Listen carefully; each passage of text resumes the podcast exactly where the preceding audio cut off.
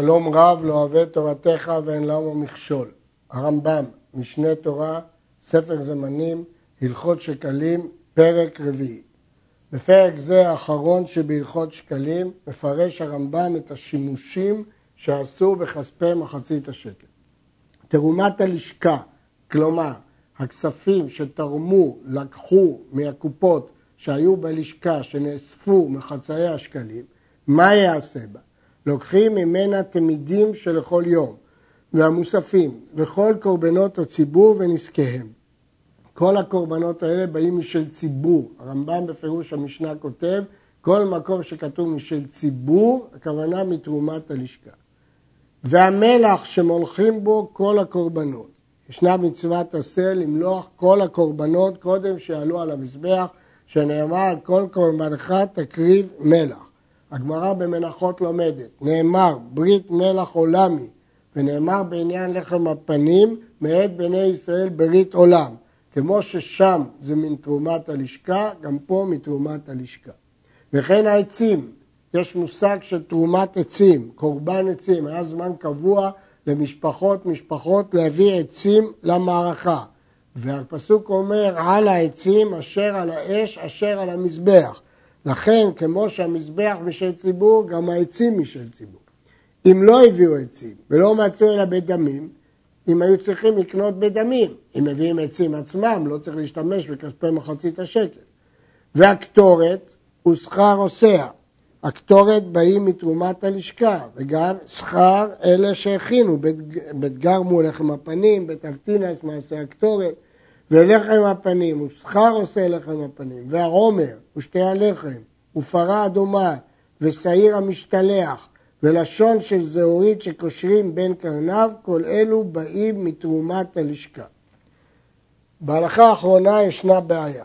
הרמב"ם כותב שלשון של זהורית ושבין קרניו באים מתרומת הלשכה, אבל המשנה מחלקת ואומרת שלשון שבין קרניו לא בא מתרומת הלשכה, אלא משיירי תרומת הלשכה, ורק לשון שמשליכים אל שרפת פרה אדומה, לשון של זהורית, היא באה מתרומת הלשכה. ואכן כל המפרשים מקשים על הרמב"ם. יש שאמרו שזו טעות סופר ברמב"ם, וצריך להגיד פה לשון של זהורית ולמחוק שקושרים בין קרניו. בספר יד פשוטה מתרץ שייתכן שבתקופה שהיו קושרים שני לשונות, אחד בהיכל ואחד בין קרניו, אז היה חילוק. אבל כשהפסיקו וקשרו רק בין קרניו, זה בא מתרומת הלשכה, ועדיין הדבר צריך עיון. אבל פר העלם דבר של ציבור, כאשר בדין נעלם ממנו דבר והורו וכל הציבור או רובם עשו על פי הוראתם. ושעירי עבודה זרה, בעבודה זרה יש דין מיוחד שהשגגה שלה מביאים שעיר. שעיר. בתחילה גובים להם, אינם באים מתרומת הלשכה. הקורבנות האלה לא נחשבים כקורבנות ציבור. רמב"ם פוסק כרבי יהודה, נגד דעת רבי שמעון, שהם לא באים מתרומת הלשכה, כי סוף סוף הם לא ממש קורבנות ציבור, הם קורבנות מיוחדים ולכן עושים מגבית לכתחילה מיוחדת להם. פרוחות של ההיכל, תחת בניין עשויות, ואינן באים מתרומת הלשכה למקודשי בדק הבית.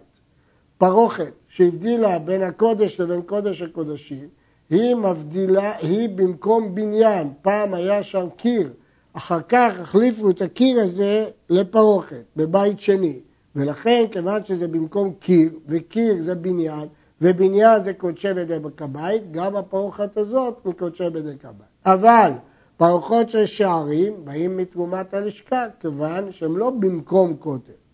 המנורה וכלי שרת, מצוותם שיבואו ממותר הנסכים, ובהלכות כלי המקדש והעובדים בו, יתבהר מהו מותר הנסכים. נקרא מה שכתב הרמב"ם. הרמב"ם כתב שהחיוב הזה של אה, מותר הנסכים קונים בו מנורה וכלי שרת. הדבר הזה הוא מחלוקת בתוספתא, אה, מה מקור הכספים הללו, וזה פסק הרמב"ם. מה הוא כותב? השכר שמשתכר ההקדש הוא הנקרא מותר נסכים. ואם לא היה להם מותר נסכים, יבואו מתרומת הלשכה. בגדי כהונה, בין בגדי כהן גדול, בין שאר בגדי כל הכהנים שעובדים בהם במקדש, הכל מתרומת הלשכה. מנין לומדים את זה? כתוב קודש ילבש ובגדי קודש. מכאן למדו שהם צריכים להירכש על ידי כספי ההקדש, כלומר מחצית השקל. כל הבהמות הנמצאות בירושלים או חוצה לה בקרוב ממנה, הבאות עולות כמו שהתבהר בפסולי המוקדשים. ההלכה היא שכל בהמה שנמצאת ירושלים עד מגדל עדר, אנחנו מביאים אותה עולה, נזקיהם באים מתרומת הלשכה. מאיפה נביא את הנסכים? מביאים אותם מתרומת הלשכה. וכן גוי ששלח עולתו ממדינה אחרת ולא שלח עימה דמי נסכים, יבואו נסחיה מתרומת הלשכה. משמע מהרמב"ם הזה שקורבנות גויים מקריבים להם נסכים. אבל בהלכות מעשה הקורבנות פסק הרמב"ם שאין מקריבים קורבן נוכרי עם נסכים. על פי הגמרא בתרומה, והרבה התחבטו בסתירה הזאת. הלחם משנה תרץ שיש הבדל אם הנוכרי שלח נסכים מקריבים אותם, אבל אם לא שלח מביאים מתרומת הלשכה וזאת לא חובה, אבל עדיין הסתירה הזאת אה, חזקה. גר שמת והניח זבחים, אם יש לו נסכים קריבים משלו, ואם לאו באים מתרומת הלשכה. גר שמת מניין יביאו את הנסכים? הרי אין לו יורשים, באים מתרומת הלשכה. כהן גדול שמת ולא מינו אחר תחתיו, וצריך להביא את חביתי כהן גדול, מקריבין את החביתין מתרומת הלשכה. אבל בהלכות מדין פסק הרמב"ם שאם מת כהן גדול שחרית אחר שהקריב חצי יסרון, מביאים היורשים יסרון שלם ומביאים חצי ממנו בין הארבעים. אז אם כן, מדוע פה פסק הרמב"ם שבאים מתרומת הלשכה ושם משל יורשים וזאת מחלוקת תנאים? מסבירים המפרשים שיש לחלק, שם הוא פסק שהיא באה משל יורשים כדרכו במחלוקת תנאים הזאת במשנה, שהוא פסק כרבי יהודה, כמו שתמיד הלכה כרבי יהודה. אבל כאן לא מדובר באותו יום שהוא הקריב שחרית ומת, אלא בימים הבאים, מניין באים הנסכים לא ביום שהוא הקריב חצי ומת והיורשים משלימים. בימים הבאים הם באים מתרומת הלשכה. וכהן גדול שמת ולא מינו אחר תחתיו, מקריבים את החביתים מתרומת הלשכה כפי שביארנו, לא בין הארבעים אלא בשאר הימים. מבקרי מומין שבירושלים, שיש להם תפקיד לבדוק אם לבהמה יש מום, ותלמידי חכמים המלמדים הלכות שחיטה לכהנים, והמלמדים להם הלכות כמיצה, ונשים המגדלות ביניהם לפרה אדומה, כולם נוטלים שכרם מתרומת הלשכה. וכמה הוא שכרם? כמו שיפסקו להם בית דין. הגמרא במסכת כתובות אומרת שכל האנשים האלה מבקרי מומים והמלמדים הלכות שחיטה והלכות קמיצה מקבלים את שכרם מתרומת הלשכה. בשנת השמיטה שהיא הפקר סוחרים בדין שומרים שישמרו מקצת הספיחים שצמחו כדי שיביאו מהם הרומר ושתי הלחם שאינם באים אלא מן חדש ואלו השומרים נוטלים שכרם מתרומת הלשכה. בשנת שמיטה לא זורים. מאיפה יהיו חיטים להביא מהתבואה החדשה? אי אפשר להביא משל שנה שעברה. כיצד יביאו עומר ושתי הלחם? מהספיחים, ממה שגדל לבד. חכמים גזרו על הספיחים להדיוט, אבל לא להקדש. לכן מביאים מהספיחים. אבל שנת השמיטה היא הפקר. יבואו כולם ויגזלו את הספיחים הללו. לפיכך מינו שומרים. יש שומרים שהם שומרי חינם, אבל ההלכה היא שומרי שכר כי יש חשש שבעלי זרוע ייקחו מהם בזרוע ולכן שמרו על זה בשכר. בהלכות שמיטה יש דיון כיצד היה מותר לשמור פה את הספיחים, הרי התורה ציוותה שהשמיטה תהיה הפקר. מי שיתנדב לשמור בחינם אין שומעים לו, גזירה משום בעלי זרוע שמא יבואו ויתלו מהם. לפיכך תקנו להם חכמים שיתלו שכר מן הלשכה כדי שיפרשו הכל מאותו המקום שאלו שומרים אותו. כדי שאנשים אלימים לא יבואו וישתלטו, נתנו להם שכר שיגנו על אותם ספיחים. מגיעי ספרים בירושלים נוטלים שכרם מתרומת הלשכה אסור לאדם להשהות בתוך ביתו ספר שאינו מוגה, והיו מגיעים מספרים מדויקים בירושלים, היה ספר האזהרה שממנו היו מגיעים, וכיוון שכדי שלא יתעצלו בדבר, נטלו שכרם מתרומת הלשכה. דיינים שדנים את הגזלנים בירושלים בסוף מסכת כתובות, נוטלים שכרם מתרומת הלשכה. יש שם מחלוקת בגרסאות אם זה גוזרי גזרות או גוזרי גזלות, הרמב"ם דרש גוזרי גזלות. וכמה היו נוטלים? תשעים תשעים מנה בכל שנה, ואם לא הספיקו להם, אף על פי שלא רצו, מוסיפים להם כדי צורכם, הם ונשיהם ובניהם ובני ביתם, כי זה אינטרס שלנו שהם יעשו את מלאכתם, ולכן אנחנו מספקים להם. כבש היו בונים מהר הבית להר המשחה, שעליו מוציאים פרה אדומה, כדי שלא יטמעו בקברות, היו הולכים על גבי כבש שהיה בנוי על גבי קיפין, כדי שלא יטמעו, כפי שמפורש במסכת פרה. וכן היו עושים כבש שמוציאים עליו שעיר המשתלח לארץ גזרה, ושניהם נעשים משיירי הלשכה, כך לשון המשנה. אמנם יש מחלוקת גרסאות, המאירי כולל את כבש הפרה בדברים שנלקחים מתרומת הלשכה. הדברים האלה תלויים בגרסאות במשנה ובירושלמי. וכן מזבח העולה וההיכל והאזהרות באים משיירי הלשכה, לא מתרומת הלשכה, אלא משיירי הלשכה. אמת המים שבירושלים וחומת ירושלים וכל מגדלותיה וכל צורכי העיר באים משיירי הלשכה, לא מתרומת הלשכה, אלא משיירי הלשכה כפי שמפורש במשנה. וגוי שהתנדב מעות לדברים האלו, או שהתנדב לעשות עמהם בחינם, אין מקבלים ממנו. ואפילו גר תושב, שנאמר לו לכם ולנו לבנות בית לאלוהינו, ונאמר ולכם אין חלק וצדקה וזיכרון בירושלים.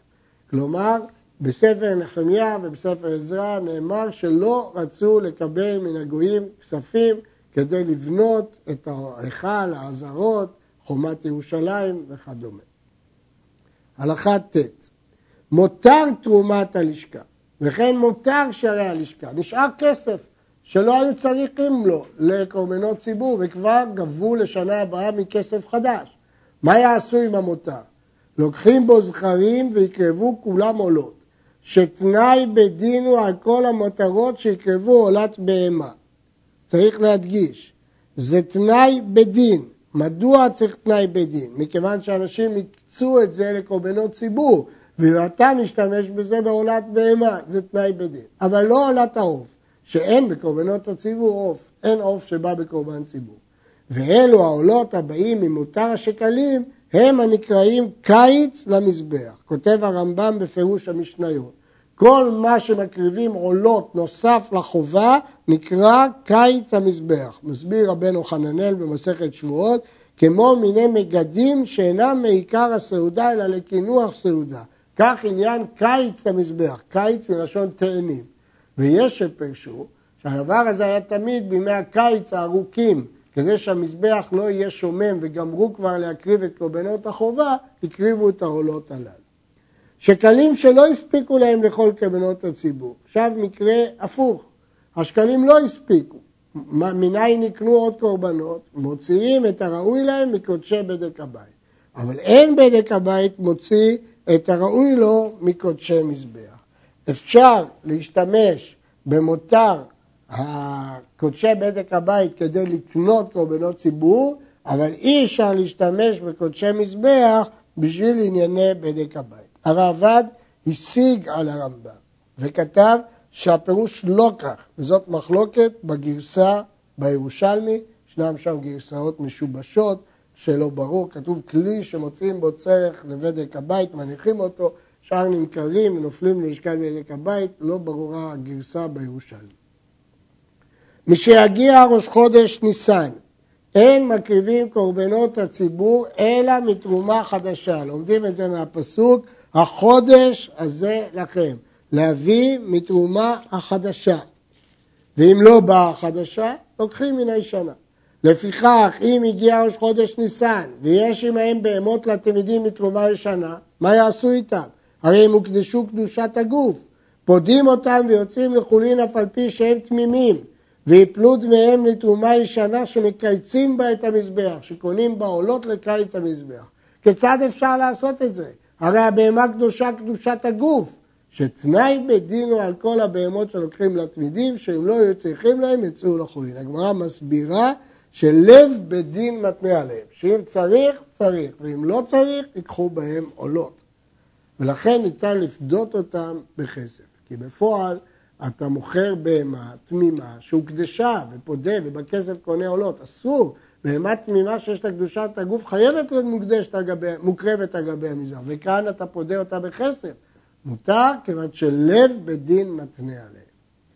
וכן היו עושים במותר הקטורת, כשיגיע ראש חודש ניסן, מחללים אותו על שכר האומנים, וחוזרים מאות השכר לקיץ המזבח.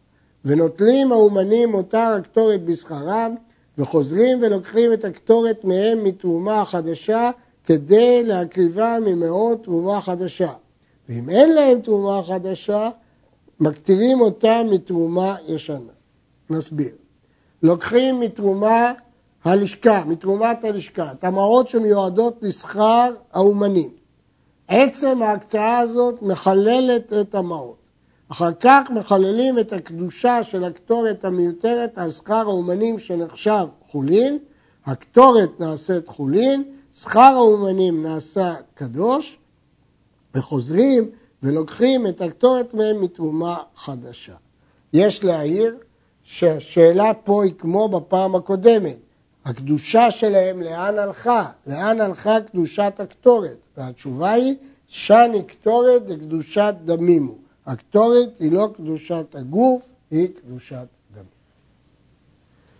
ברצוני להעיר שאת הלכות קידוש החודש ילמד הרב צבי הבר, שהוא מומחה למקצוע מיוחד זה.